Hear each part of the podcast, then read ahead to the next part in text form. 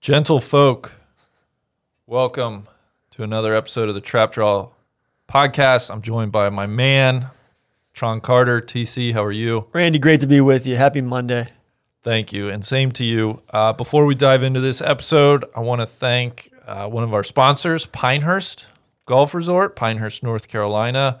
I know the number two, I believe you've said, is one of your favorite golf courses anywhere. Is that is that correct? I believe it's uh, the best. It's the best public golf course in the United States, bar none. I don't think Pebble holds a candle to it. Yeah. Bottom line, period, point blank. High praise. Uh, they, in addition to the world famous number two, they have the recently renovated number four course. Um, they've built uh, the Cradle, which is the most fun par three short course in uh, in all of golf. They have Thistle Dhu, the putting course, and they have a number of different things off the golf course as well. Uh, they've just opened in the last year uh, plus the Pinehurst Brewery, Pinehurst Brewing Company. Um, they are renovating the Manor, which is the youngest hotel in Pinehurst at 97 years old. Uh, and so it's just a, an exceptional place. Uh, you know, if you're looking to plan, get away this summer, uh, if you're going stir crazy, urge you to consider Pinehurst, North Carolina. Uh, check them out. Lots of good things going on down there. Love it. Nice is the spot for that trap draw.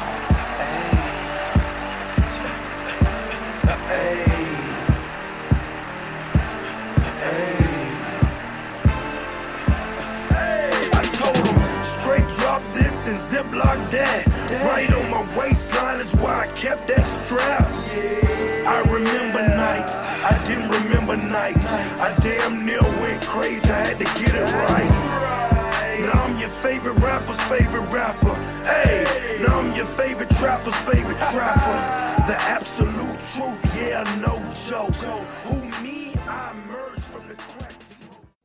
Oh, thank you, Mr. Jeezy. Uh, always much needed on a Monday. Tron, where where are we going this week?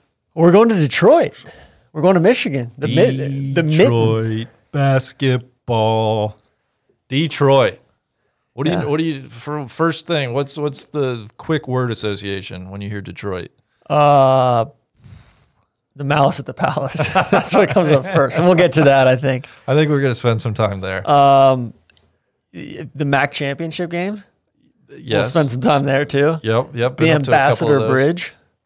Which you were telling me some things about the Ambassador Bridge. I was blowing my mind. Crazy. It's privately owned. So that's the bridge. We used, I went up there. So we lived in Toronto for a couple of years growing up, Neil and I, uh, with our parents, obviously. And uh, we would dri- drive up to, so there was two ways because we would always go down and visit family in Cincinnati or Columbus. There's two ways to get to Toronto from Cincinnati or Columbus. You can either go over through Buffalo and Sure. you know Erie, Pennsylvania, Buffalo, all that, or you can go up through Detroit and then go across the 401 in Canada, um, but you know cross over into Windsor. Oh yeah. Yeah, and then in college we used to go to Windsor. You know there was some establishments up there. You guys went. I have never been to Windsor in my life. Oh man, you're really Yeah. really not missing out. What about Uh, the Journey song? The Born and Raised in South Detroit. There you go. That you know, Yeah, how how cool is that? but the Ambassador Bridge, it's privately owned. How It's a massive piece of infrastructure, like vitally. It's one of the most. It's one of the busiest bridges in the entire world, and it's privately owned. who who who owns it? This this dude, he lives in Grosse Pointe. Um, let me get his name. Hold on. That's unbelievable.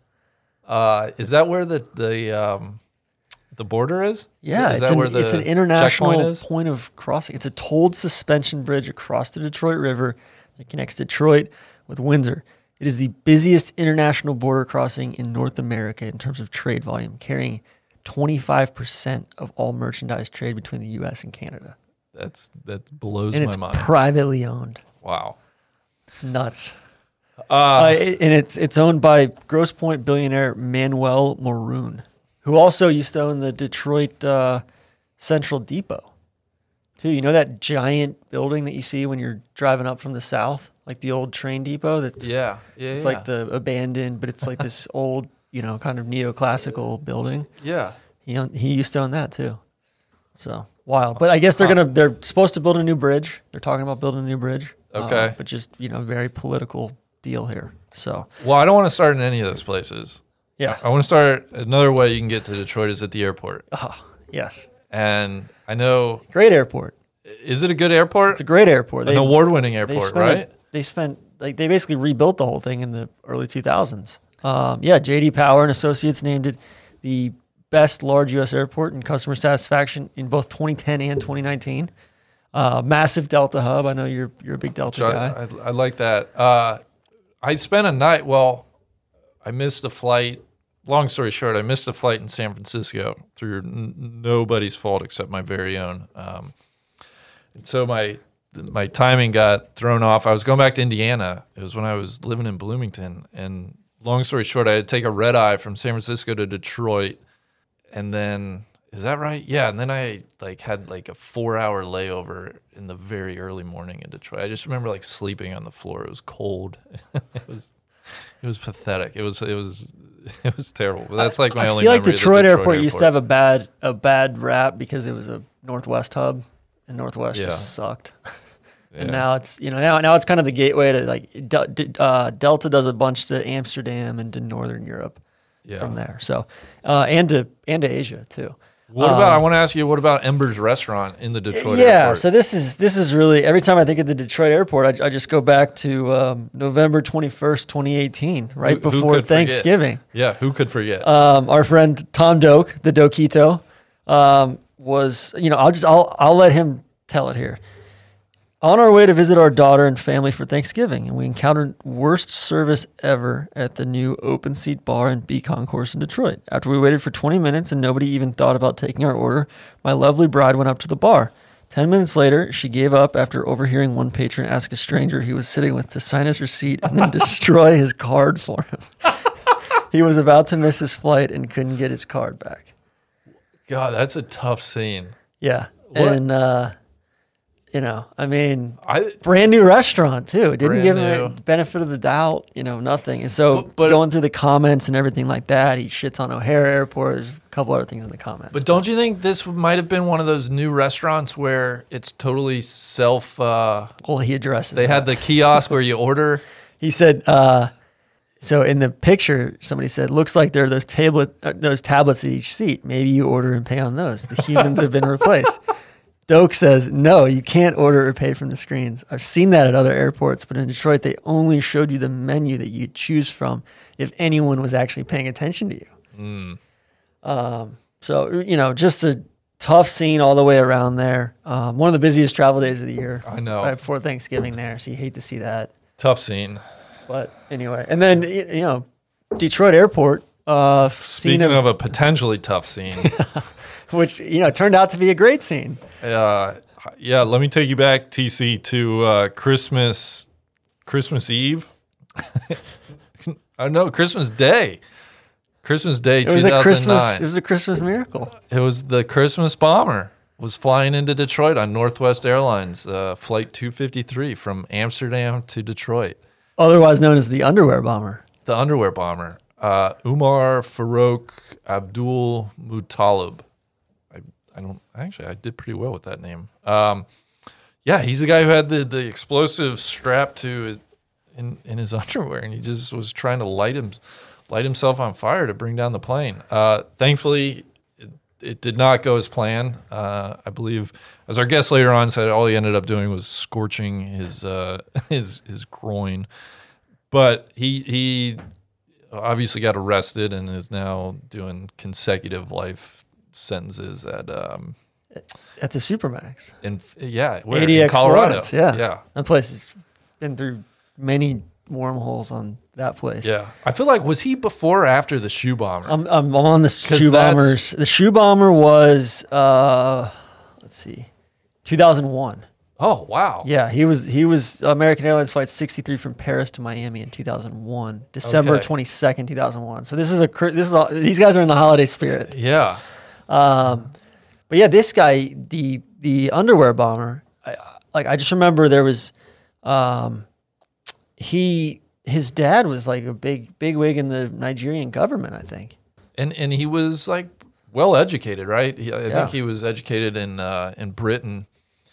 Uh, yeah, University College London and University of Wollongong in Dubai and Iman University, which Which really, this has know. nothing to do with Detroit, other than the fact that no, the the flight was going to Detroit.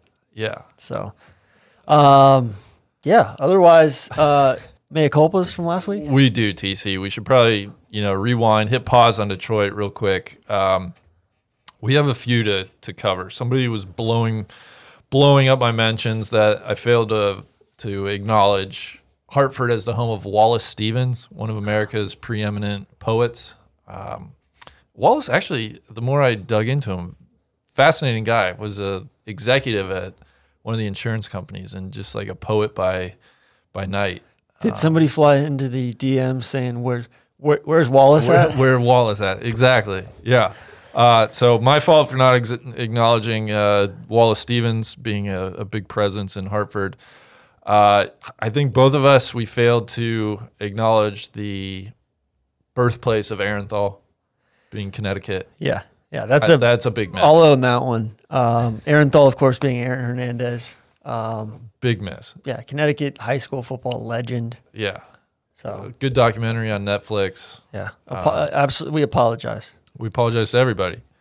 Uh, the U.S. Senior Women's Open. Somebody said was at Brooklawn. It's supposed to be at supposed to be at. Brookline, which is where Massachusetts. No, I think it's in Connecticut. That's in Connecticut. yeah, but I think it's Okay. down the. Let's see.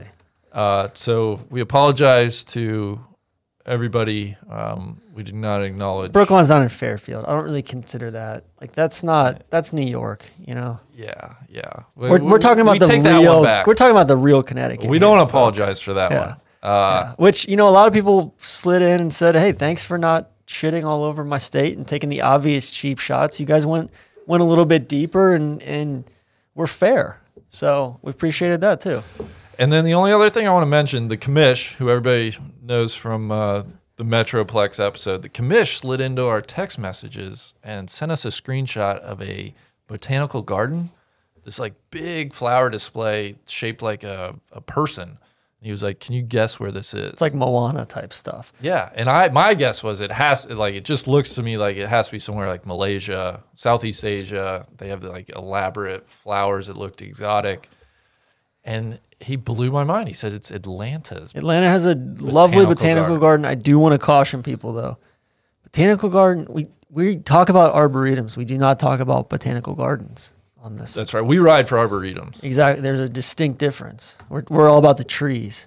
so um, I don't know if that's really a mea culpa, but uh, I did want to mention that. I, and I think that's that's just about it. That's just about it. We won't apologize for anything else. Uh, we take we we we acknowledge no fault in anything. Uh, well, getting back to Detroit, then you mentioned the Ambassador Bridge. Uh, other infrastructure of note, the thing that I think of first is probably like the GM Towers. Yeah. Uh, I stayed there. They're like hotels now. Yeah, there's a- part of them's yeah. a hotel. Uh, but I stayed there when I would uh, go up for the MAC championship game. Been to a couple of those. Watching. Uh, I've never seen Miami win a MAC championship game in Detroit, but I have seen them lose too. The one I went to, uh, I've been to two. The one I went to that I most remember was when uh, Ball State played Buffalo. When Ball State was really freaking good. When uh, that was Brady Hoke. Brady Hoke, Yeah, and then uh, and Buffalo had had Naaman Roosevelt and a couple other studs. was had that- Khalil Mack maybe at Buffalo? I don't know if that might have predated Mac. I know it was. They had that really good running back, too. Um, yeah, they've had some players through. Yeah, through that was the Turner. That was Turner Gill. Yeah. when he was there. Sure. Um, so yeah. Anyway, that was, you know, going They- up to going up to Detroit for. The Was that a Friday night game? Yeah, it was. because they yeah they've I've been to a Friday night game which is great. Um, I went to one when I was working for Ernst and Young, and I had to like do a uh, like year end inventory count for like the Los Angeles office somewhere in rural Ohio on the way up.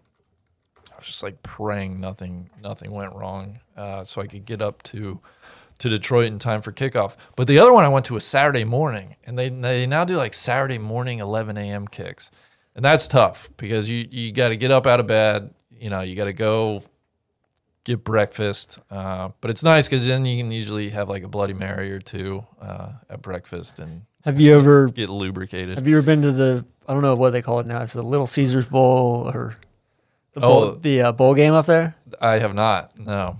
Mm-mm.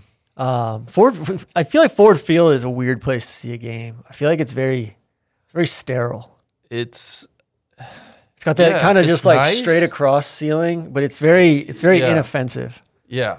very Yeah. vanilla. I think that's a good way to put it. Um, James Starks is the running back I was thinking oh, about. sure. he was a James stud. Yeah. Drafted by the Packers in the sixth round in 2010, There you go. and then and Mac Mac didn't come out till 2014. Okay. All right. Um, yeah, Ford Field's fine. Uh, and it's right real close to Comerica. I've also never been to Comerica. I did go to the old Tiger Field once. Your Uh, dad's a big, a big uh, Red Wings guy, right? Yeah, he grew up a big Detroit sports fan uh, from Toledo, Ohio, which is pretty close. You know, the northern part of Ohio, you, you get more Michigan fans up Yeah. there, and a lot of Detroit sports fans because it's it, you know it's closer than Cleveland, at least in northwest Detroit or uh, northwest Ohio. So, uh, did, have, have any Detroit athletes or sports teams caught your fancy? Not really. I've always wondered like why the why the Pistons play, like why the why the Palace even exists. I remember a couple of years ago you could buy the the Silver Dome. That's right. They had that? it on sale for yeah, yeah, yeah. Yeah, it was on sale for like a couple hundred thousand dollars. I Yeah. think.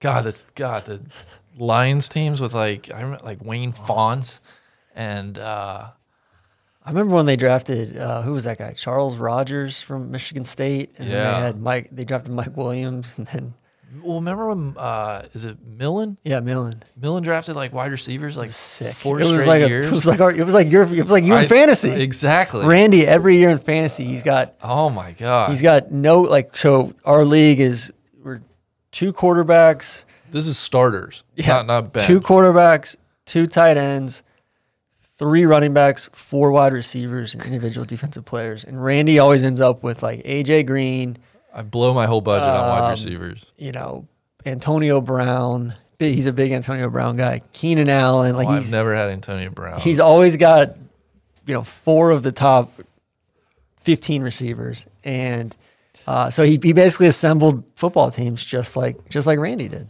Yeah. Uh, well, Millen, I'm reading, compiled a, a record uh, in, over seven full seasons of 31 and 81, with at least nine losses each year.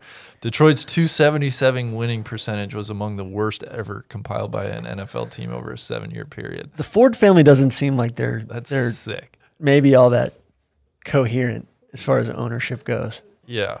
Uh, which i think they they just transferred power from the matriarch down to the next generation like Henry Ford, the i think it was martha 19th or martha something. ford went it, it went- like last week or something went down to the next generation you know what? Uh, have you ever owned a Ford? No, no, we've always been Chevy family. Chevy family. I've never owned a Ford either. Uh, I did have a Saturn, which of course was part of GM, and then GM nuked uh, Yeah, I've had a nuked the line, which was a tough scene. I've had a Chevy Tahoe, then I had a Mini Cooper, and then BMW now. Um, well, what else do we need to hit on? Uh, Detroit. One, of, I think we both love Bourdain and his Yeah. shows. I think his Detroit episode was Among the best. among the best that he's done. And you'll get into it with our guest. I talked to him. Yeah, I talked to. So yeah, our our Detroit specific guest has has some good insight on on the city and kind of what's what's gone into making it the city that that it is. Um, but yeah, I, I think that's something I, I associate with with Detroit. Yeah, I think it seemed it seemed like a a place. Uh, I went through a couple years ago. Uh, Maxell Hardy. He he was actually chef down in Tampa and then moved back to Detroit. Um, there's a few like that. That's like people people from New York or that that, that kind of plied their craft in New York for a while, moving back to places like Detroit, Cleveland, Minneapolis, Savannah, and just because it's cheap, it's cheaper, Mm-hmm. and there's a need for it. So hopefully that's not destroyed by COVID here, and a lot of these restaurants can get back on their on their feet. Um, one thing with Detroit too, you know, as, as we talk about arboretums, they're kind of turning large parts of the city into arboretums. In Detroit? Well, yeah, yeah, I mean, they were knocking down a lot of these old vacant Right. places the and kind of turning Yeah, some of the city yeah. back to nature because the footprint is so massive. They have humongous, and that's uh, my guest does a good job of explaining why that is. But yeah, so many single family homes, standalone homes in Detroit uh, that they were decimated by you know the the recession and and the auto industry obviously shrinking the the workforce, and so yeah, it's like what do you do with all of these old abandoned houses? So that's I mean that's Yeah. that's best case use I, I think in my opinion. Yeah, urban farming too. Um, I feel like we'd be remiss if we didn't talk about the old tournament up in Flint at Warwick Hills. Oh please. The old Buick. It was one of the you know 15 Buick events that they I, sponsored. I was gonna say I can't even keep them. I can't keep I, am not sure if it was the classic or the open or what. Uh, I just remember Warwick Hills. Just a kind of a like it was always a it was always kind of right in the meat of the summer. Yeah. It was always a relatively uh, exciting tournament. The cat, because the cat always used to play. I was gonna say the the cat, and he won it, didn't he? Yeah. I mean, he would he won all the Buick events. Um, yeah, Warwick Hills, Grand Blanc, Grand Blanc Township. Uh, It was a, it was the Buick Open. Tiger and uh, Billy Mayfair jointly hold the course record of sixty one. Kenny Kenny Perry, two time winner. VJ, three time winner. Furyk, one. Uh, Brian Bateman, Your one. boy. Rocco, Tom Pernice, Justin Leonard, God, Woody a- Austin. It's a That's murderer's a, row. that's, that's a literal who's who. Um, all right, we we put off the main course. We got to talk about the Malice at the Palace. oh, please. First question: Where do you remember where you were? I do. I do. Uh, freshman year of college. Yeah. Um, we were getting ready to go out for the night. It was like, I don't know, 11 o'clock or whatnot, which thinking about getting your night started at 11 o'clock. it- Oh.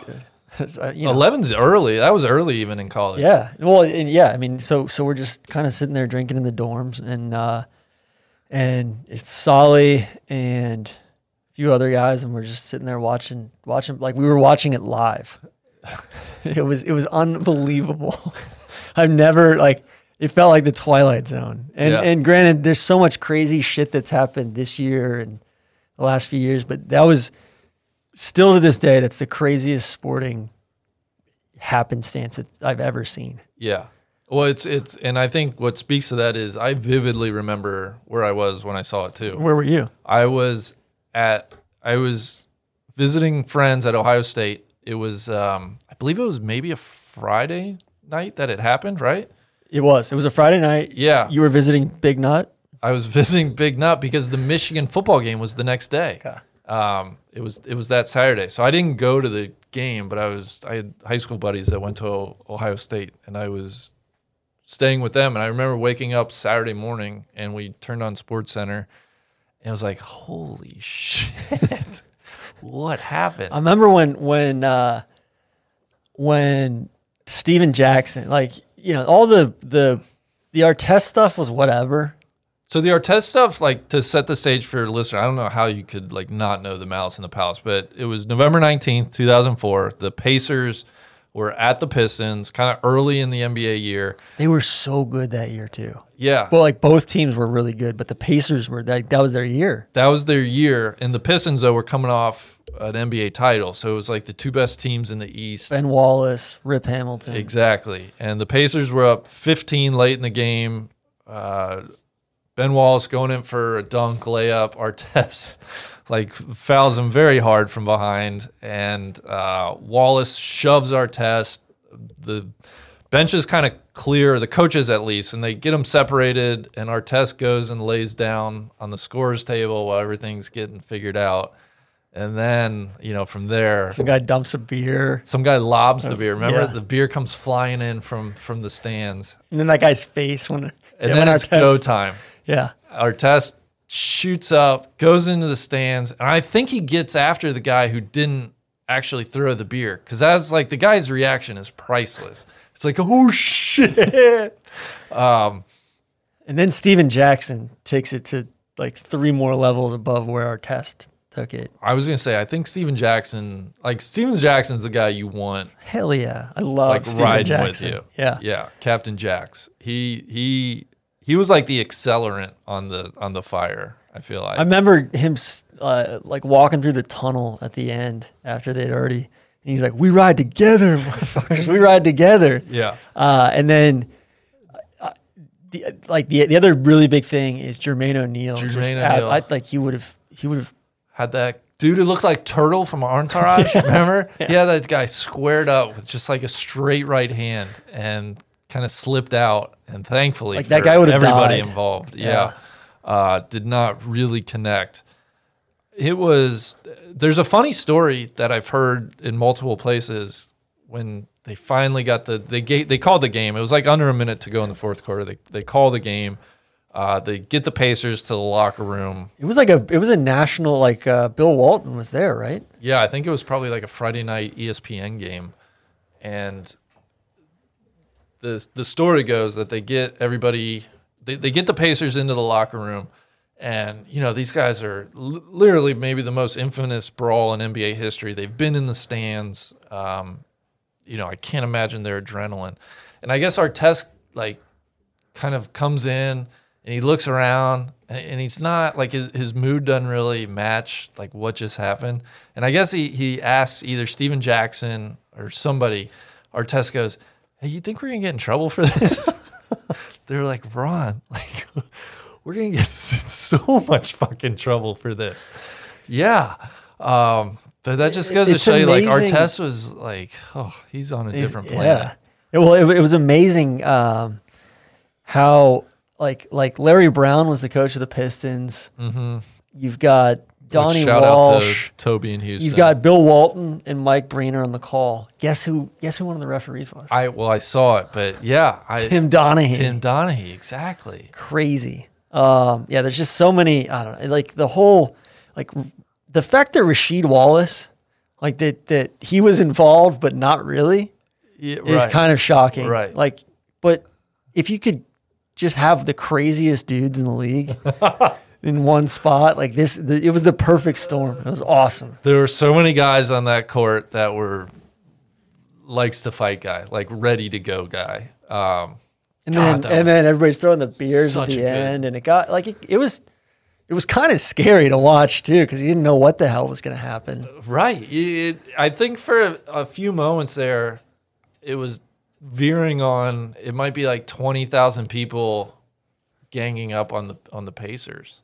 Uh, and, I remember like you go back and listen to Brock, like that's what I remember about Breen and Bill Walton. Uh, you know, like imagine trying to call that in real time. Like, it's oh my god. Uh, So Artest got suspended 86 games, 73 regular season, and 13 playoff. Stephen Jackson. yo, you think we're gonna get in trouble for this? 30 games. Um, Jermaine O'Neal got suspended 15 games. It was reduced on appeal from 25 to 15. Ben Wallace got six. Anthony Johnson got five. Reggie Miller, Chauncey Billups, Derrick Coleman, Elden Campbell, and David Harrison. Or sorry, and uh, not David Harrison, but uh, all those other guys got got one game. So, and then you know there was some anger management therapy involved, community service, two hundred fifty dollar fine. They didn't know if like people were going to press charges, if the if, if it was going to get legal too. Just wild, wild. So uh, Pacers coach Rick Carlisle was quoted, I felt like I was fighting for my life out there. Um, it one reporter attempted to stop Jamal Tinsley from entering the stands, recalled that the player went through me like I was butter. I I mean, that, like, that was so sick. they were so like that was the other thing. They were so the Pacers were so good that year. Yeah. I mean, Like, that was were- kind of like, almost was the gonna- undoing of that, that Pacers Yeah. team, it turned out to be. They were gonna. They were like they were, that was gonna be one of the better. Like those were the two best teams in the league at that point. you Yeah, know? certainly, certainly in the Eastern Conference. Um, So, oh, wild. Um, God, there was so much pearl clutching too Oh, afterwards. yeah. It was kind of like the uh, it reminded me of Could you imagine that happening? Billy Payne Augusta National pearl clutching after the Tiger Yeah. scandal stuff. Like just ugh. Can you imagine that happening in like the age of Twitter? no, no. These days, like that was back when like we just watched I know. TV on you know big ass Yeah. TVs and Like I- yeah, that's what I'm saying. I didn't even know about until the next morning. yeah. God, you, can you imagine how much content would have come out of that on Twitter? I feel like all sorts of crazy shit happened that because that was the same. Uh, that was like three or four weeks after the whole Curt Schilling painting his sock thing too. that was the year he Dutch boy to sock. Yeah. So that was my that was freshman year of college for me, and like all sorts of crazy Yeah. sports stuff happened. So that would have been when the Sox came back from 3-0, 3-0 Yeah. down on the Yeah. Yankees. Dave Roberts was stealing bases galore. Yeah, all that. right. Huh. So Um, well, I encourage people the the screenshot of the guy that Ron Artest like attacks in the stands is one of the funniest things. I guess, it, I, and I guess his name's Michael Ryan. I didn't realize So- Ron Artest is now named Metta San, Sandiford Artest. The, he, He so he changed it hyphenated from his name. it's not world peace anymore. No, he's Did he Me- give up on world peace? I hope he didn't give up on Let's world see. peace. Uh, in t- May 2020, Metta Sandiford test from Metta World Peace. Let me see what the. Let me see if there's a a description there or anything like that. I uh, yeah. Gosh, if he's given up on world peace, I just, that makes me feel really pessimistic. Combining the last names of himself and his wife, Maya Sandiford. That's There you go. he's on the leading edge. There you go. That's cool. Where did meta? I mean, I know the word meta, but like, why? Do we know why meta? No, Okay. who could say? Literally, who could say? it was it was meant to inspire and bring youth together all around the world. Which you know, who can say if it did that or not? I'd almost say mission Uh, accomplished. uh, world peace chose Metta as his first name because it is a traditional Buddhist word that means loving kindness and friendliness towards all. oh, all right. You've come so far since the since Yeah. the the, the uh, palace. Cool. So, Um, all right, a couple food and, food and beverage notes. TC, uh, like I think Detroit thinks they're this home for conies. And I don't. yeah. I, I know I'm going to catch some flack on this, but I never associate Detroit with conies. Although I know they're like a thing there. Well, I want to get this out there right now. I'm a big Skyline guy. People are like, "Oh, Skyline's great." No, Skyline chili is delicious. It's the best. Three, four ways. I, I don't, I don't really dip into the five ways too much. What do you not like? The beans or the I don't onion? like the beans. You're not a bean guy. I like the I like beans in general. I just don't like them on my on my on my four way. Okay. Uh, and then t- I get a four way with onions and two cheese conies every time. Well, that's good. I think the difference between the Cincinnati cheese coney and the Detroit coney, the Detroit they don't put the cheese on the coney, which It's just a chili dog, right? it's just a chili dog with uh, onion, mustard, and I don't know, maybe relish or something. Um, Are you I a Little know. Caesars guy? Everybody like I Oh. feel like I feel like Detroit. There's like it's like the the fast food pizza capital of the world. You got Domino's up there. You got Little Caesars up there. Mike Ilitch, the um, Red Wings. he and- was the Little Caesars Yeah. guy. he was Little Caesar. Ho- Honest to God, I don't know if I've ever had a Little Caesars pizza. Pizza, pizza. Pizza, pizza. The hot and ready. I've never, I've never taken advantage of the hot and ready. We had the one down here in Jax Beach, and it folded up. So I don't know. Um, Domino. Do you like Domino's? Domino's thin crust is good, but now that now that Donato's is down here, It's I'm- it's it's all- it's over. It's a game changer. Yeah. Uh, Yeah, well, Do, Do, uh, Domino's thin crust is good. I'll say that. I'm not. I hate Pizza Hut. So yeah. I'm. I don't. I, Domino's the, like the brand re-imaging that they've gone through the last several years has been kind of impressive. I. you're a big you're you're a big brand guy, right? I'm, I'm a huge brand guy. Uh, but I can't, you know, I'm so loyal to Papa John that it's hard for me to stray. Papa's in the house. Yeah. Uh, okay, last thing, uh, beverage wise, I got to give a huge shout out. My favorite, maybe my favorite soda, certainly my favorite ginger ale, Vernors, was created right there in Detroit uh, by, I believe, Dr. James Vernor, uh, if you can believe it. Ginger ale is very underrated. I agree. Uh, James Vernor. Yeah. Yeah. So check this out. Vernors is the oldest surviving ginger soda sold in the United States. And that's where I grew up. Again, I said my dad's from Northwest Ohio. Going to my grandparents' house, they would always have Vernors up there outside Toledo. So that's There how, you go. Yeah. You remember uh, Barq's Red Cream Soda? Of course I do. Is that an Ohio thing? Because the only place I've ever seen that was Ohio. I don't know, And but I think there's 70 grams of sugar per can, it's it's so uh, it's so good. right? Yes, it is like a sugar bomb. Uh, I will say Skippers on in Oxford, Okay. Miami, always has it on uh, on their fountain. Interesting. The best. And you know, I feel like we could do a 10 part series on Detroit and Michigan and it's a fascinating place. We haven't gotten to music, we haven't gotten to Oh God, like Uh, Motown, like yeah, Eminem, Madonna's from there, I guess. Uh, the White Stripes, you know, all sorts of Kid Rock. Your boy Kid your Rock. boy, your boy Kid Rock. Uh, did you know there's a, a salt mine 1,200 feet below the city? I had no idea. There you go. The more you know, man. Are you a Motown guy? Um, I uh, yeah, I do like Motown. I do too. I really like it. I, I won't claim to be any type of expert, but I, I do like it. I'm big Jackie Wilson guy here. Yeah. Yeah, great pipes. Um, yeah, the Motown channel, like the some of those channels on on XM are really good. Mm-hmm. It just puts me in a good mood as soon as I. Up in like 49, I think is uh, is the one I, I go to the most. Uh, I'm on this mental floss thing here. Um, sorry, Journey fans. There's no such thing as South Detroit. oh yeah, because it's in the river or it's like Canada, right? Isn't that like the joke? I, I guess I don't know. Like geographically, Well, if you go Steve Perry south- just said he was penning it, and he just said he, he thought it sounded good.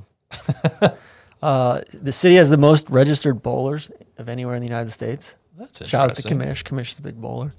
Kamish ge- does roll his rock. More potato chip consumption than anywhere in the United States too. That's a bit surprising too. So Huh?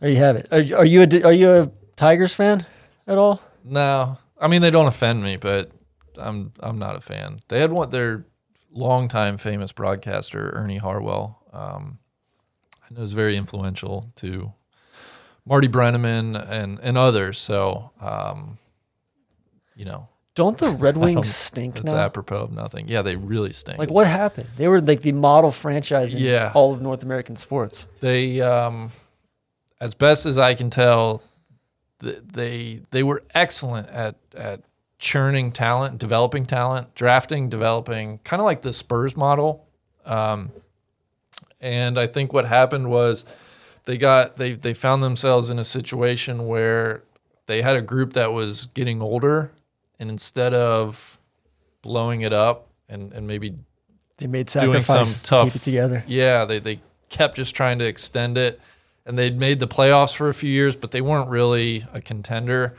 um, and they missed on some drafts, uh, and so it it kind of all came crashing down. Um, they just didn't have the the youth back in the pipeline. But I will say that they hired Steve Yzerman from the Tampa Bay Lightning, who did a great job uh, as GM down there. And so this was, I believe he was just in his first year, maybe in Detroit. So I, I know that there's a lot of hope that, you know, he can, coming back home, uh, he can work his magic. So, you know, like, like marquee franchises in other sports, I think hockey's better when Detroit's good. Uh, so hopefully they can get back there. Yeah. Um, I think we'd be remiss if we didn't shout out the the golf scene in the city. I mean, it seems like there's a pretty good. You got you got a bunch of bunch of good golf courses, bunch of good privates. You got some good publics, like that that Rackham course. I'm dying to get there. Mm-hmm. Place looks cool. Um, Oakland Hills sounds like they're going to be rocking and rolling after this renovation slash restoration that Yeah. they're doing. Um, all sorts of good, good, Well, good golf up there. And even where they're playing this week, Detroit Country Club, I mean, it, it's hard to get a sense like when the pros just go so low, like how good of a course it is. But it seems like, you know, it seems like 36 I'd hole of fun complex. to play. Yeah. 36 hole complex. Yeah. know. So um, we haven't even got. I mean, you know, we haven't gotten into anything Michigan. You know, we thought about having Mike Tirico on. Um, thought about a lot of different angles here, but I, I think you know, in the end, there was only one one choice for who to have on. yeah, My, my guy, Quinn Klinefelter. exactly. You might be asking, I don't know why you'd be asking me, you might be asking, who is Clint Klinefelter? And that's a great question. He is the senior news editor at 101.9 WDET, which is the uh, the public radio affiliate there in Detroit.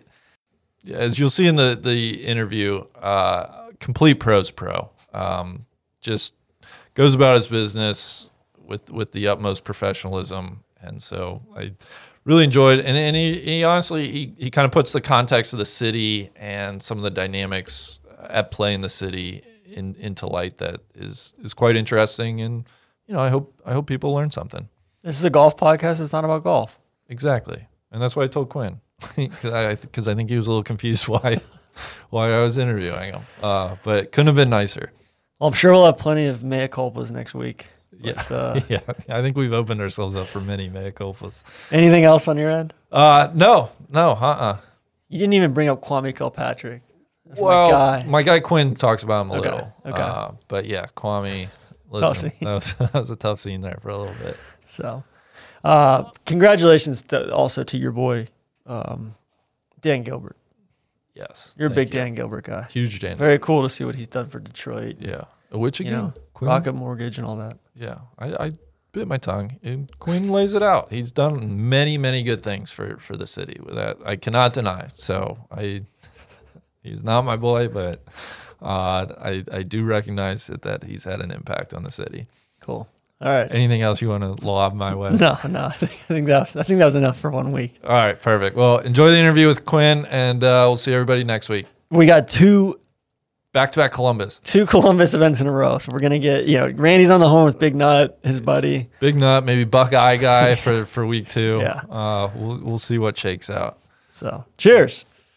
Before we do get to the interview with Quinn Klinefelter, I want to thank our other sponsor for today's episode, and that is DraftKings, DraftKings Sportsbook.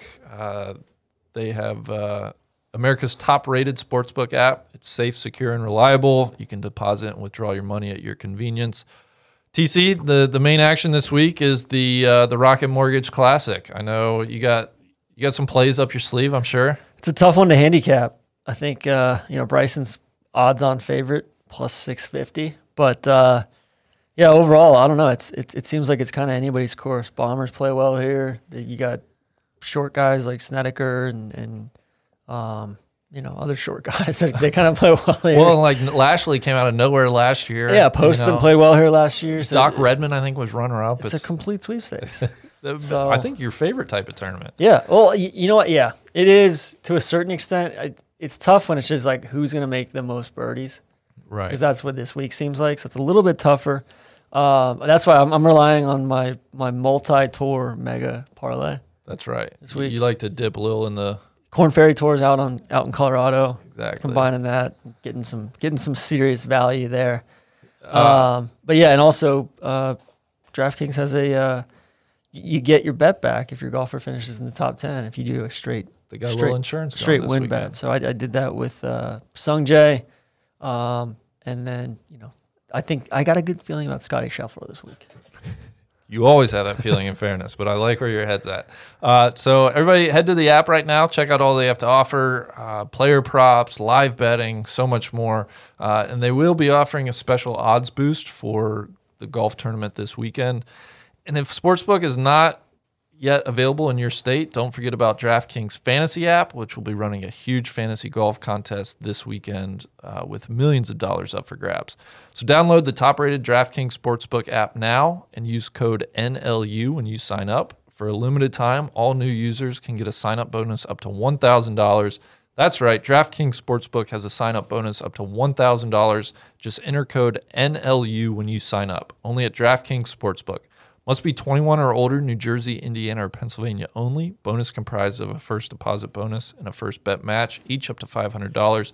Deposit bonus requires 25 times playthrough. Restrictions apply. See DraftKings.com slash sportsbook for details. Gambling problem, call 1-800-GAMBLER or TC in Indiana. 1-800-9-WITH-IT.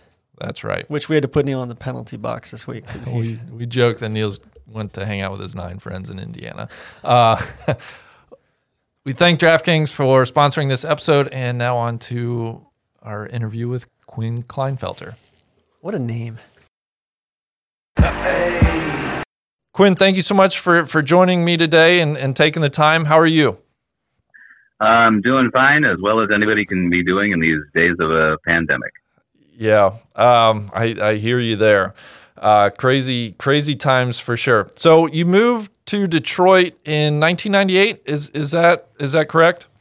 That yep, that is true. Uh, very uh, end of January, my first day on the job, they had CNN on, and to show you what timing it was, Bill Clinton came on. The first thing that I saw, saying that he did not have relations with that woman, Miss Lewinsky.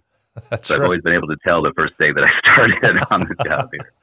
Well, let, let me that let me start here then. Um, maybe this is a tough question, but what are some of the when, when you think about your now you know over 20 years spent in Detroit? What are some of the biggest changes you've noticed uh, in your experience there? You know, it's so strange. I mean, to start off talking about the pandemic because that has brought not a screeching halt, but it, it's really thrown a wrench into a lot of stuff that had been going really well for the city up until now.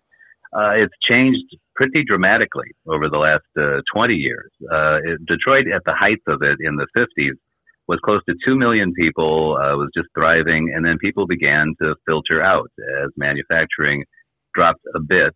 Um, by the time they got to 1967, they'd had a riot here, which a lot of people called rebellion, which is very similar to the George Floyd things of today. A lot of police brutality that was targeted specifically at younger black guys. And there was a distinct white flight after that. So the city dwindled uh, to the point where it got down to a million, and then now currently around 600,000, I think close to 700,000 people left as a populace. And they, a lot of it went to the outerlying suburbs. Um, Detroit has been, for the longest time, the most at, for a while, and now at least one of the most segregated areas in the entire nation, which a lot of people wouldn't realize. The city itself is 80 plus percent African American, and the suburbs surrounding it are overwhelmingly white. And so there's always been this dichotomy between um, black and white and suburban and urban, where you see like in a lot of places. But the difference with Detroit was because there was so many people before, um, Henry Ford, the patron saint of the city, I guess, uh, had said that, um, you know, everybody, every man should have their own castle and every man should have their own car, which should be a Ford, obviously, right? Yeah, Back in those days. And so because of that, um, there aren't a heck of a lot of skyscrapers or big, tall apartment buildings because there's a bunch of one family homes scattered throughout the city of Detroit and there wasn't much of a public transportation system because everybody should be driving on the road. Uh, when people started leaving the area, what that resulted in was that you had a lot of one person homes that were abandoned. And the city itself stretches like 142 square miles. And, and, you know, with less than half the population they used to have, you just had these huge pockets of blight where it was abandoned homes, boarded up homes. Uh, various mayors, the current mayor, Mike Duggan, has made a big priority of trying to bulldoze those down and at least have the properties be able to be used for something else. And you have uh, roads that really got chewed up by a lot of the uh, automobile parts traffic going back and forth to the big three automakers here, um, and not a lot of public transportation. So all that has uh, developed over time. And when I got here 20 years ago, it was close to the nadir of that. There was still a few more people than there are now. Um, when we had the Great Recession, a lot of them took off. Uh, but downtown was boarded up. Um, you literally go through what should be a thriving business area, and there were abandoned storefronts all over the place. And there were a lot of people that were still in deep uh, pockets of poverty. That began to change um, pretty much by two individuals, uh, which is, is a bit strange for a big urban area, but you can almost target the two. And they are two people who are have a lot of money and uh, were involved in sports. One was Mike Ilitch, who made all his money off of the Little Caesars Pizza Pizza place, and the other was Dan Gilbert, who has made his money through his mortgage company, um, Quicken Loans. And they invested in the city, Ilitch especially to begin with, and brought a lot of the sports teams back downtown that had been scattered to outerlying areas. And Gilbert put a lot of his headquarters downtown and put a lot of money into that area and tried to make it a cooler place for millennials in particular, which were the people that he was bringing in from the suburbs. And the downtown sprouted up. Um, it, it was it, was really hit a rock, not rock bottom, but pretty close during the Great Recession because there were so many people out of work and there was such trouble with the car companies. They had to be bailed out by the federal government. Um, but Gilbert began putting money, particularly in at that point, trying to build up the downtown, and um, and it worked. And it became suddenly instead of a place where people were scared to go to, it became a, a thriving area that was the happening thing to go down to. And so that whole, has whole been a complete change from what it was uh, when I first got here 20 years ago. Um, what has not changed, however, and, and exacerbated to an extent, uh, was that uh, the vast majority of people living in the city were not living in the cool areas downtown or, or in Midtown, which just goes past downtown and includes Wayne State University. They were living out in the neighborhoods, which still had these huge pockets of block after block of abandoned homes. And, and there was no rhyme or reason. It wasn't like, you know, well, watch that area. Don't go to the bad side of town because these were scattered all over the place. It was people that had left abruptly when the jobs had left or the white flight because they were scared in the 60s. And so it was hard to pinpoint any one area to try to clean up. And when the downtown started thriving, a lot of people in the outer areas would say, well, when's it going to get out to the neighborhood?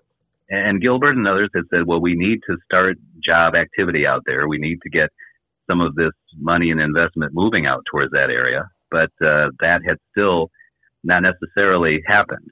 And because a lot of the people that were moving in downtown were coming from outside of Detroit, a lot of them weren't black. Um, and, and again, that's not to get so racially motivated, but it is a big factor. I mean, that was something for me, having been around Detroit for a long time. And I see lots of people, not just, you know, people of color, but a lot of people who were white coming in. And you'd say, man, who are all these tourists?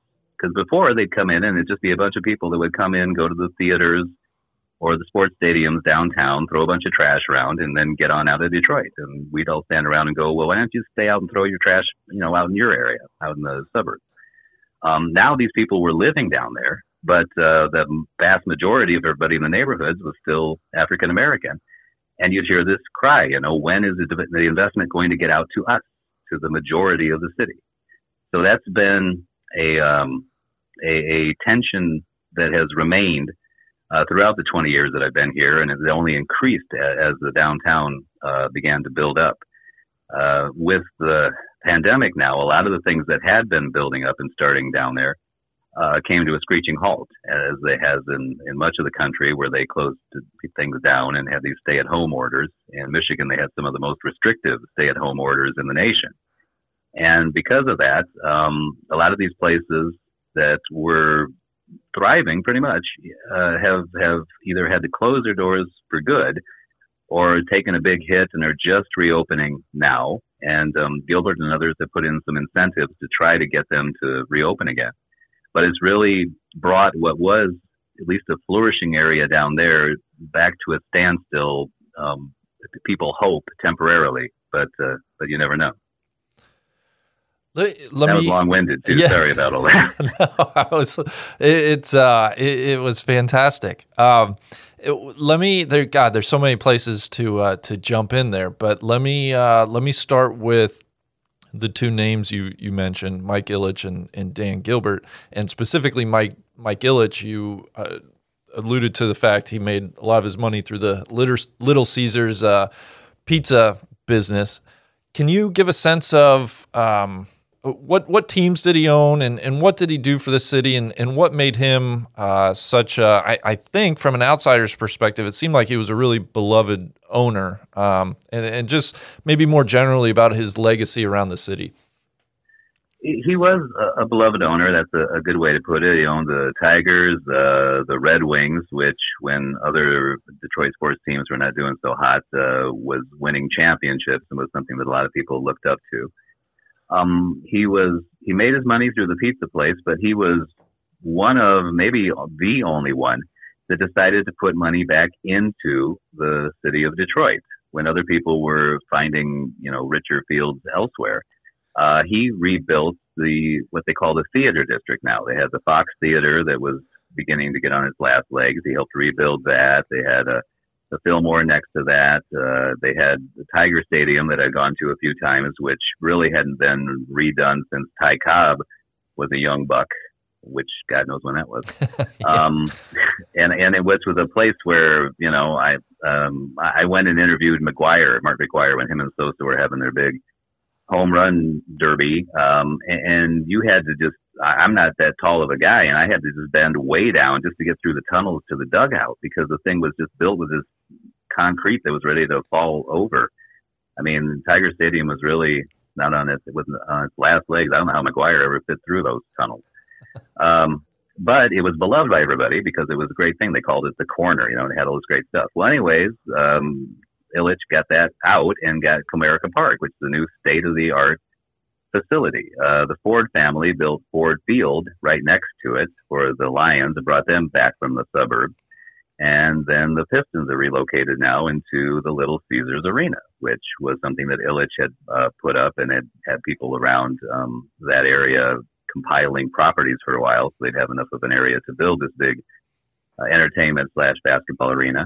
And so they have this whole big theater sports district now downtown. Um, the vast majority of which is because Mike Ilitch put the time and effort and his own money and name on the line to get it down there.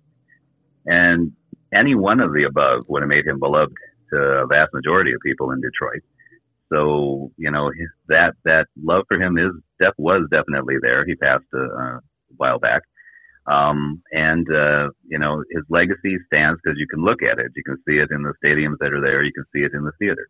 So the one part that would be uh, something that people would have iffy about him, and again, it's this tension between the downtown and the the rebuilding areas and the areas that are not rebuilding.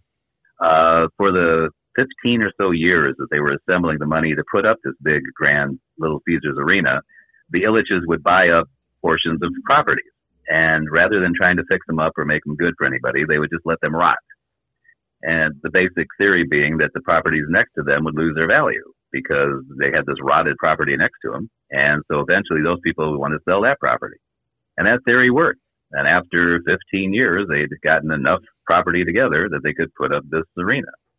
So, you know, there are some uh, who would, who would, again, out in the outer lying neighborhoods, that would say, well, what have you done for the city? I mean, you're going to be making a ton of money off these arenas, yay for you.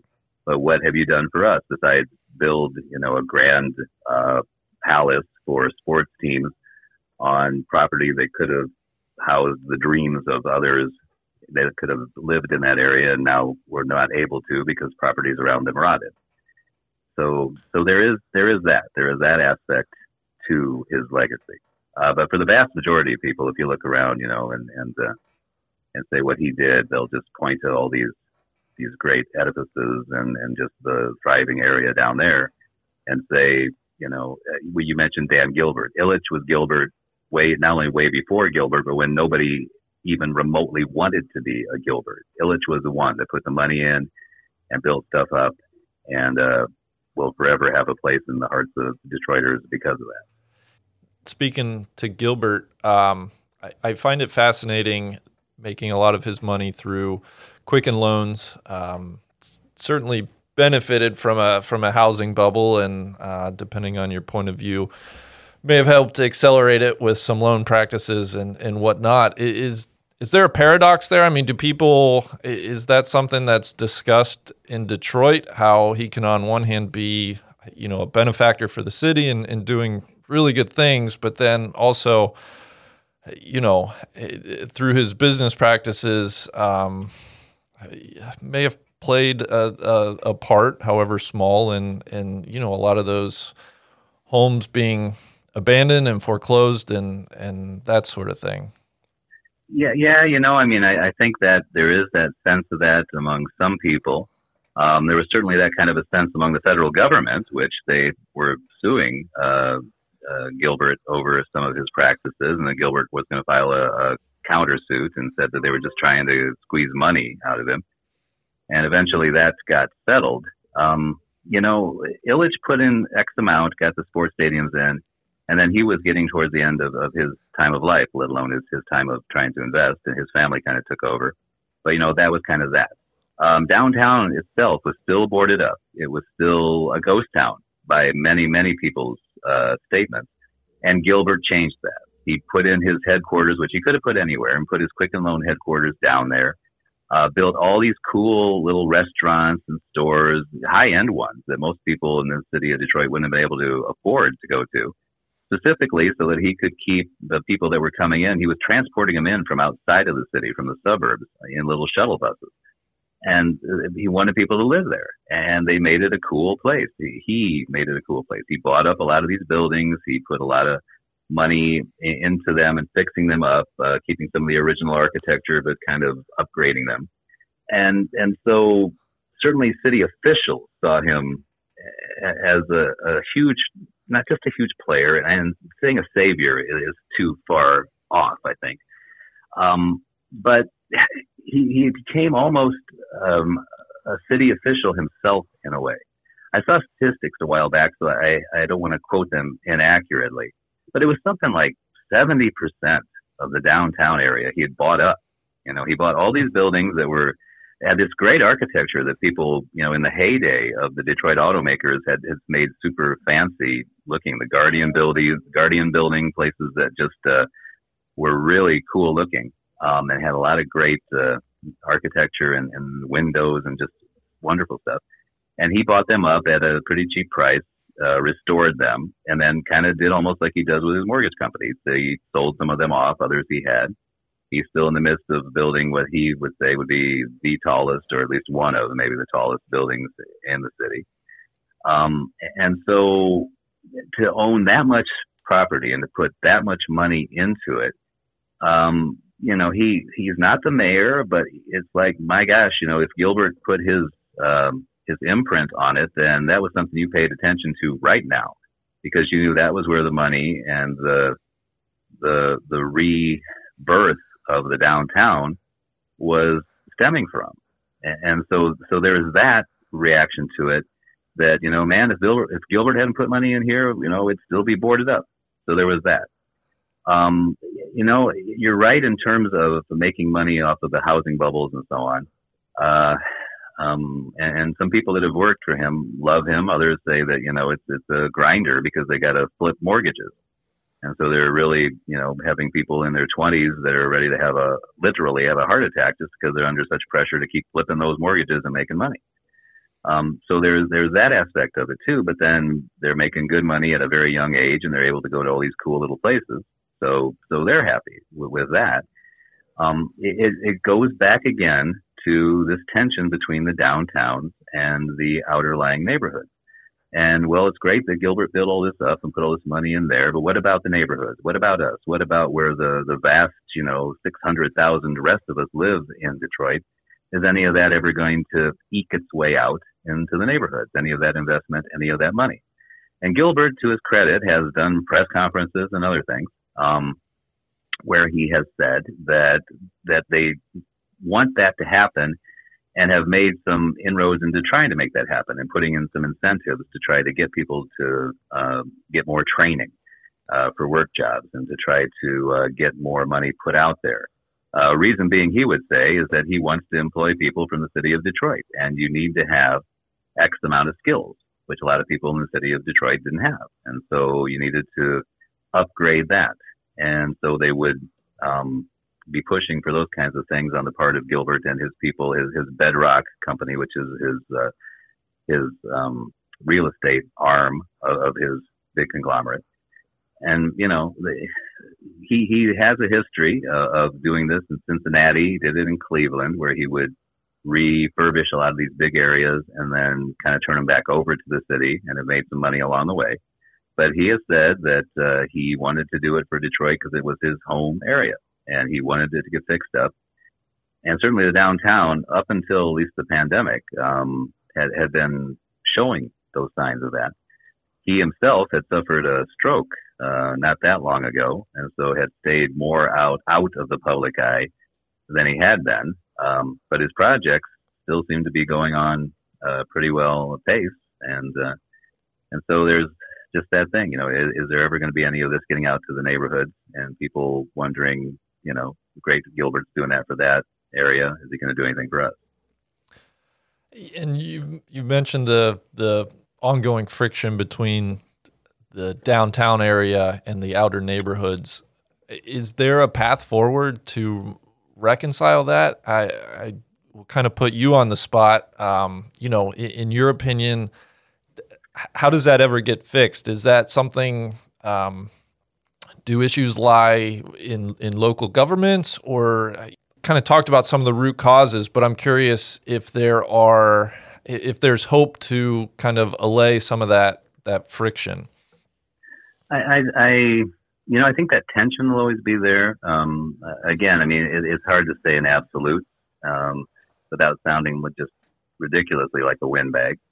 Um, I, I think a lot of people, what they want is to have a chance to make it on their own.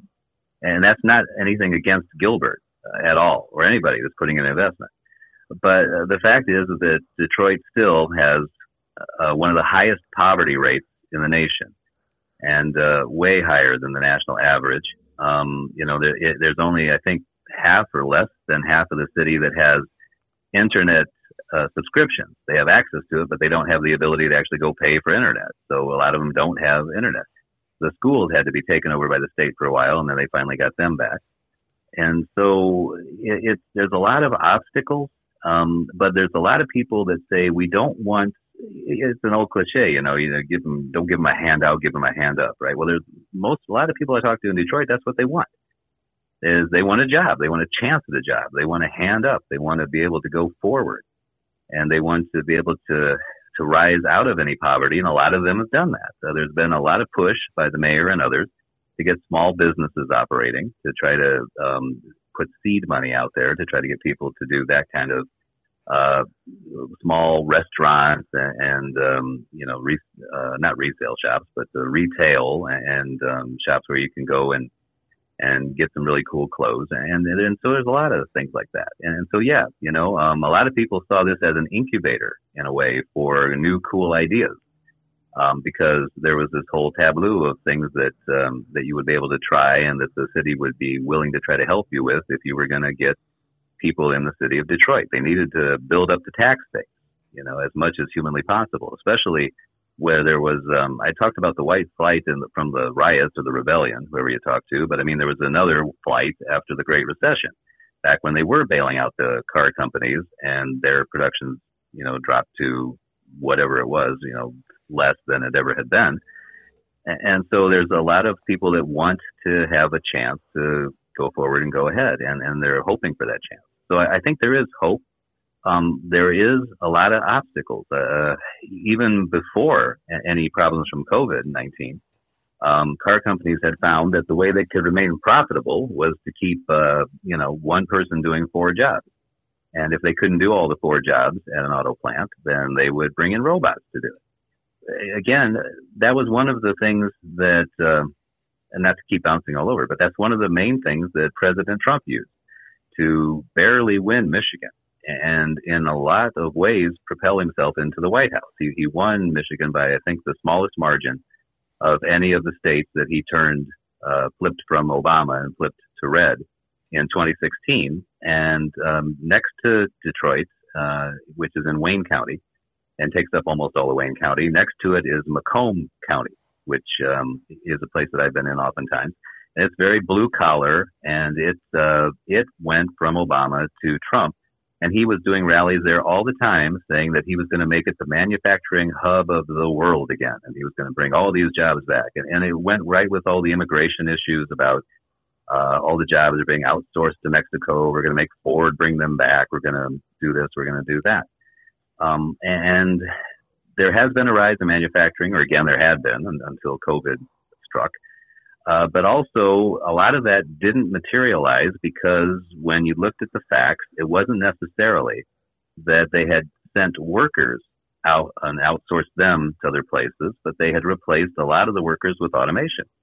From all the accounts that I could see from reporting and, and from other people I talked to, because you don't got to pay them, you know, insurance money. You don't have to give them benefits. You don't have to give them days off. I mean, you know, it's a cost effective maneuver that whole situation where the, the city, the region was so based on the automotive industry, where people would be told, get in the car business because it's going to be forever. People are going to always want a car, no matter what. And that was before people were worried about, you know, uh, auto emissions and, uh, you know, we should get more green and all that. It was just still people are going to want their cars. And now they want their SUVs or their, their big pickup trucks. Uh, but that has changed because of the change in manufacturing. And so you have a lot of people that were making a lot of money on production lines that just they aren't there anymore. And and those are the people that are not only susceptible to a political message of we're, we'll bring manufacturing back to you and make it back the way it was, and all these little shops along the way that used to make parts will once again flourish. Uh, but it's also something where people are are not they're having trouble coming to grips with because they don't think that they can. You know, there's been a lot of push by people to do different training and to, to school them in more um, tech jobs. You know, there's been a, a big push. There's been a lot of people that have job openings, but they just didn't have the skills in the local area to for with workers to, to fill those jobs. And so you had people that were out trying to get you know new training on on on um, how to do IT and things like that. Um, but I would talk to some auto workers who uh, you know say 40s in their 40s or maybe 50s that would flat out tell me, you know, what do I do? I can't I can't change myself now. I can't change my job. Um, you know, how am I supposed to try to figure out what to do? And so, uh, they, um, you know, and, and so they wouldn't even try. And, and so that, that's been maybe the biggest thing that has hindered the area to an extent now. And I don't know if hindered is right, but it's been the biggest thing that, that has, um, is a problem that needs to be solved. And that is people need jobs there are jobs available. The people don't have the training for them either because they never got the schooling because of poverty or because they just don't think they can because they were so used to always being on a production line. So how do you make the two fit? How do you get somebody to get those skills and the desire to do them? And how do you get the jobs available that they could do? And, and that's what, um, a lot of places have tried to push. Gilbert, the city, other places have tried to push to make those skills open. And you talk to people in their 20s or 30s, and they say, "Yeah, I, say, I don't want to be on this production line forever. I'm going here. I'm going to go there. I'm taking this class." You know, but mm-hmm. um, but uh, boomers plus, it's been a little more difficult. Sure. I, I, I wanted to. You kind of touched upon the the small shops, and that that was. I guess that's one perception I have. I'm not sure if you're familiar or you've seen. Um, the late Anthony Bourdain, his show Parts Unknown. Uh, yeah. For for me, one of my favorite episodes he ever did was was on Detroit, and I thought it was filmed in well, it was released in 2013. So I'm I'm sure you know I'm not sure if it was all filmed in 2013 or perhaps late 2012 too. Uh, but it was it was right in that time out of the Great Recession, kind of in that period when the the city um, filed for bankruptcy there in 2013. So it was kind of at a low point. But what I really loved about the episode was he found, you know, these pockets of of people and um, you know just this this unrelenting, uh, blossoming food and culture scene that that was persistent in the city even through those low times.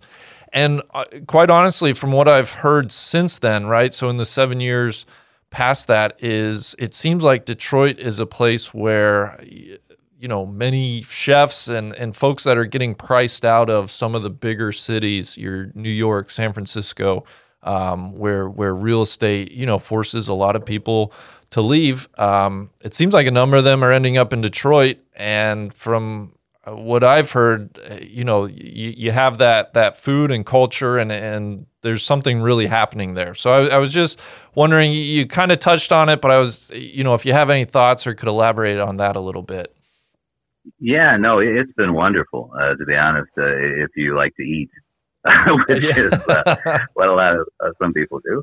Um, no, I, I, you know, I, I think there's two things. Everything that you said is, is I, I would absolutely agree with. Um, it was a place where a lot of chefs have come and um, have wanted to set up their own homegrown areas. Some of them either were trained here or grew up here, or, or some had ties, and some just thought that this was a, again a, a place where you could be an incubator and try new and different things, and that there was a, a, a increasingly receptive audience for it. So there were all sorts of different cool things blossoming, um, and places that have themes. I mean, you know, there there was one that was a, just a 1950s theme I went to, where everything was just as if you just stepped right out of Happy Days uh, from the TV show, and you know, there was one that was where it was made to look like a rocket ship, and it had all these different things. I mean, so you know, the the motifs that they used were were interesting. The the various types of foods were, were fantastic. Um, and I, I've talked a bit about the the, the tension between um, particularly the overwhelmingly white suburbs and the and the overwhelmingly African American city. uh, at the same time, this is a real, true sense of a melting pot. I mean, there's a huge Arab American populace here. There's all sorts of different uh, people and cultures of color. And that's all come together in the food scene, especially. Um, you know, one of my favorite restaurants I like to go to is a place called the Blue Nile. So there's a free plug, Blue Nile. Um, and it's Ethiopian food, which I'd never seen in my life and would have never thought was all that great. And you don't even use utensils. They bring, you know, hot water to bathe your hands, and then you get this kind of spongy bread that you scoop everything up with and eat and and I just stuffed myself full of that stuff. And it is so great and so tasty. Um, and there's just all sorts of things like that. I mean, Mediterranean food and Asian and just, I mean, every type of different one you could think of. Um, now, you know, you know, um, this is, is a great thing, I believe. And, and it was one of the very good things to look at and actually blossomed far beyond what Bourdain was saying during the time of the bankruptcy, which was, you know, I talked about the Great Recession in 08 and 09, but, uh, but yeah, that was probably the, the nadir of the city where they had to chop everything off and deal with creditors and, and, and get the thing back on right footing was the biggest municipal bankruptcy at that time. I think Puerto Rico beat it, uh, in recent years, but I mean, it was the biggest one for an American city. Um, but it did look like everything was was rising up from that, and this was one of the things was this this wonderful food culture. The problem is, I now say that in something of a past tense because of the stupid virus. That's put a crimp, I think, in in the food scene. Sadly, very sadly. Um, and you know, there's several that have just said we don't think we're going to be able to reopen uh, because it's too uncertain and we just don't have the money for it. And so you don't know where that food scene is going to be at right now at the moment. Um, so it, it's a it's a cloudy picture. It was really going really well up until you know beginning of March, and um, and since then, uh, you, you just you aren't quite sure. Mm-hmm. Let me let me switch gears a little bit and, and get into some of your reporting. I I want to ask you maybe about some of the more uh, interesting stories you've covered and uh, during your time in Detroit. And for me, I, you know, one of the things I think about when I think of like somewhat strange news stories is I'm I'm always led to the the underwear bomber um, who was on the on the flight into Detroit's airport um, when he tried to set off explosives essentially in his underwear. And I know from doing some looking around, I know you reported on that. So I, I'm curious, you know, what what your reactions were if you remember um, when you first heard about that story. But then, I, but then I know also in communicating with you prior to prior to this interview, that's that's not the most uh, bizarre, or interesting stories you've covered. So I was wondering if you could maybe touch upon uh, w- one or two that are near the top of your list. Uh, yeah, no, there's been a fair amount of bizarre. I mean, that that was. I mean, you know, the guy was trying to blow up the plane on, on Christmas Eve and just basically succeeded in, in scorching his crotch. Uh, and uh, um, that was a you know in the wonderful days not that long after 9/11, where again there was a real tension here because there is such a huge Arab and Arab American population, and people would look at them suspiciously some and say, you know, are you terrorists out to get us? And you, you know, I talked to guys who were Arab, who were or uh, Muslim, who were some of the nicest people I'd ever personally ran into who would say, you know, I'm not a terrorist. I wish they wouldn't treat me like one. And, and so um, there was this societal thing along with the, the, the actual outlines of such a story as that about the the guy who was actually trying to commit a terrorist act. Um, and, and so that that has been one that certainly uh, created a lot of buzz. But there's been a lot. Uh, the mayor here for a long time, Kwame Kilpatrick, who a lot of people thought was going to be the next uh, big rising Democratic star, um, just really got involved in a lot of corruption and graft and was using a lot of the city contracts to make money for himself out of that. And um, that, along with some salacious texts, uh, drove him out of office. I talked to him every other day. It was always a strange thing for me because that was as time was getting past 9/11, uh, where all the stuff with him was developing, and there were accusations that he was trying to keep people quiet you know, and again, I mean, there's a lot of people that to this day will say that's not correct. Uh, but there were a lot of people and a lot of people in uh, federal offices who believed that that was in fact the case. And it was always strange to be talking about the Iraq War and what's going on at the same time, you know, from a distance, but I would still be reporting on it for NPR or for the BBC World Service in particular, because a lot of uh, people in Congress from Michigan at that time, Carl Levin and others, were in some pretty high positions where they were actually making decisions about the war. Um, and at the same time, I would go and talk to Mayor Kilpatrick every other day because I was covering him as well. And, you know, to think, well, I'm talking about the stuff going on with terrorism miles and hundreds and thousands of miles away. And yet this guy right in front of me could actually be doing some mob like things right here amongst us. It was really strange. And he was such a personable guy too. He was very, you know, he, you know, even I, when he was getting ready to be sent off, uh, actually when he was convicted of corruption charges, I had to be behind him a few times, um, in the courtroom and they would stand up and say, all rise, you know, and he'd go get ready to go back off and whatever. And he wasn't incarcerated at that point. He was still a nice in his nice business suit. And he would turn around and see me, and first thing he does is stick his hand out, and he's back into the politician. Hey, how you doing? You know, it's nice to see you. You ought to come down to Texas. You'd like it there, Yeah. which is where he was staying at the time. So I mean, that was strange. Uh, the and then then there's one one sad story that's always stuck out to me that I, I hate to I don't hate to bring up. It's just I was reluctant when I even did it to begin with. But um, there were some people I would talk to on the street, and there was one homeless guy in particular that I kind of befriended, and uh, we talked back and forth. And my my wife passed away, and he would console me. He had a little track phone, and he'd give me a call and stuff. And um, and so we had kind of been acquaintance friends for a couple of years, and then I found that he had passed away. He, in a cheap hotel, he would get enough money that he panhandled to be able to to actually stay in the hotel for a little bit. So when that happened, I tried to. I felt I owed him something, so I tried to find if he had any family or anything else. And I called up the county and I said, "Well," they said, "Yeah, we have him here." And I said, "Well, I've got to find something about a family, right? Or you guys are going to go ahead and bury him quick and give him like a county burial." And they said, "Oh no," they said he's going to be here for a while. And I go, "Why is that?" And they said, "Because we are so broke." That we can only we've got about 150 bodies in here and we can only bury about a dozen a year. Um, and even then we got to bury them in what we call i forget the name of it it was like a pauper's grave but it was like they put them in a wooden box and put four at a time in one burial spot because that was the most cost effective way. And so he wasn't none of these people were getting buried. So I, I checked on that and started researching it and I found out that other cities had the same thing that they just they couldn't afford to anybody that was indigent and wasn't claimed by anybody, they had no way to bury him. So they would just languish in morgues for literally a year and a half or more. Um, so I, I started trying to, to research and I found out that there were a couple of places that were trying to go on their own to bury these people.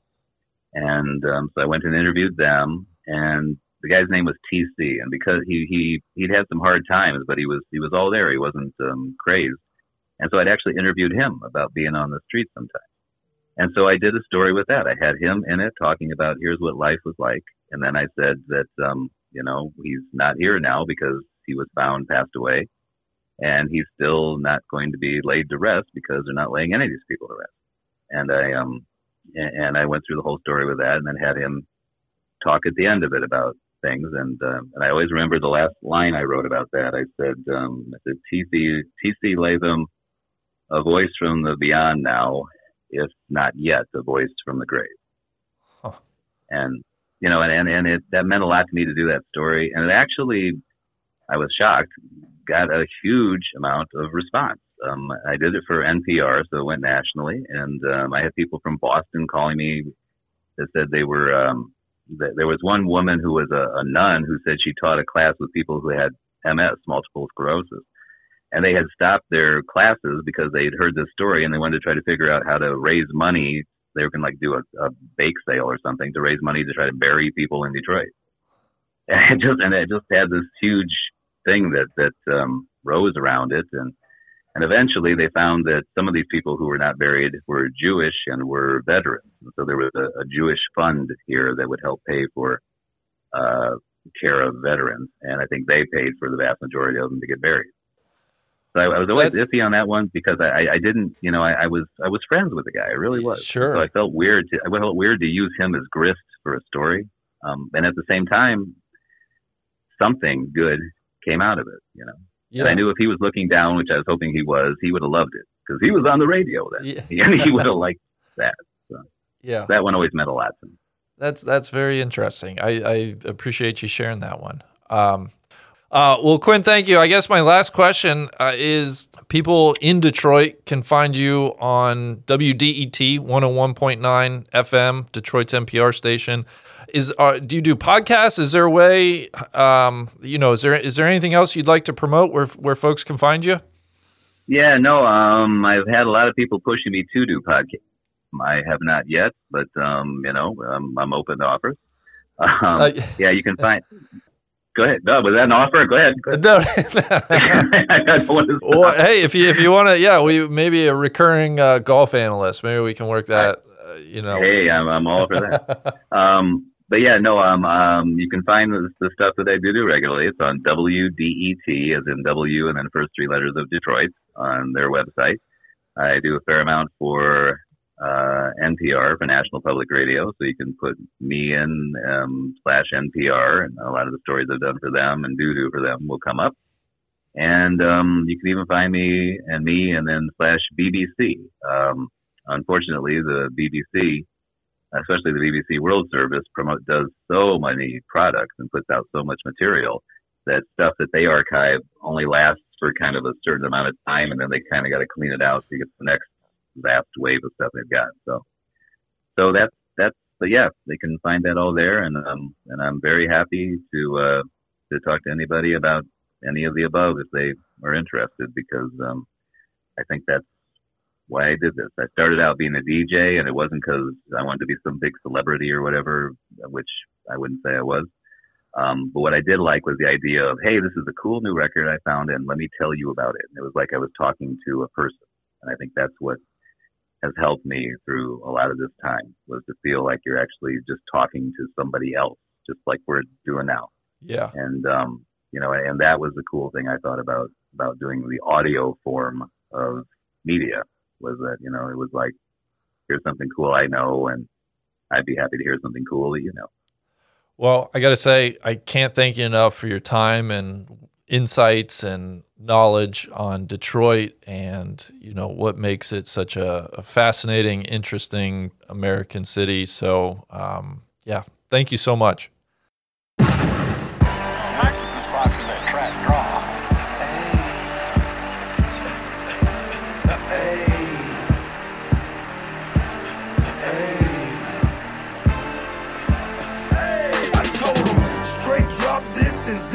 That. Right on my waistline is why I kept that strap. I remember nights, I didn't remember nights. I damn near went crazy, I had to get it right. Now I'm your favorite rapper's favorite rapper. Hey, now I'm your favorite trapper's favorite trapper.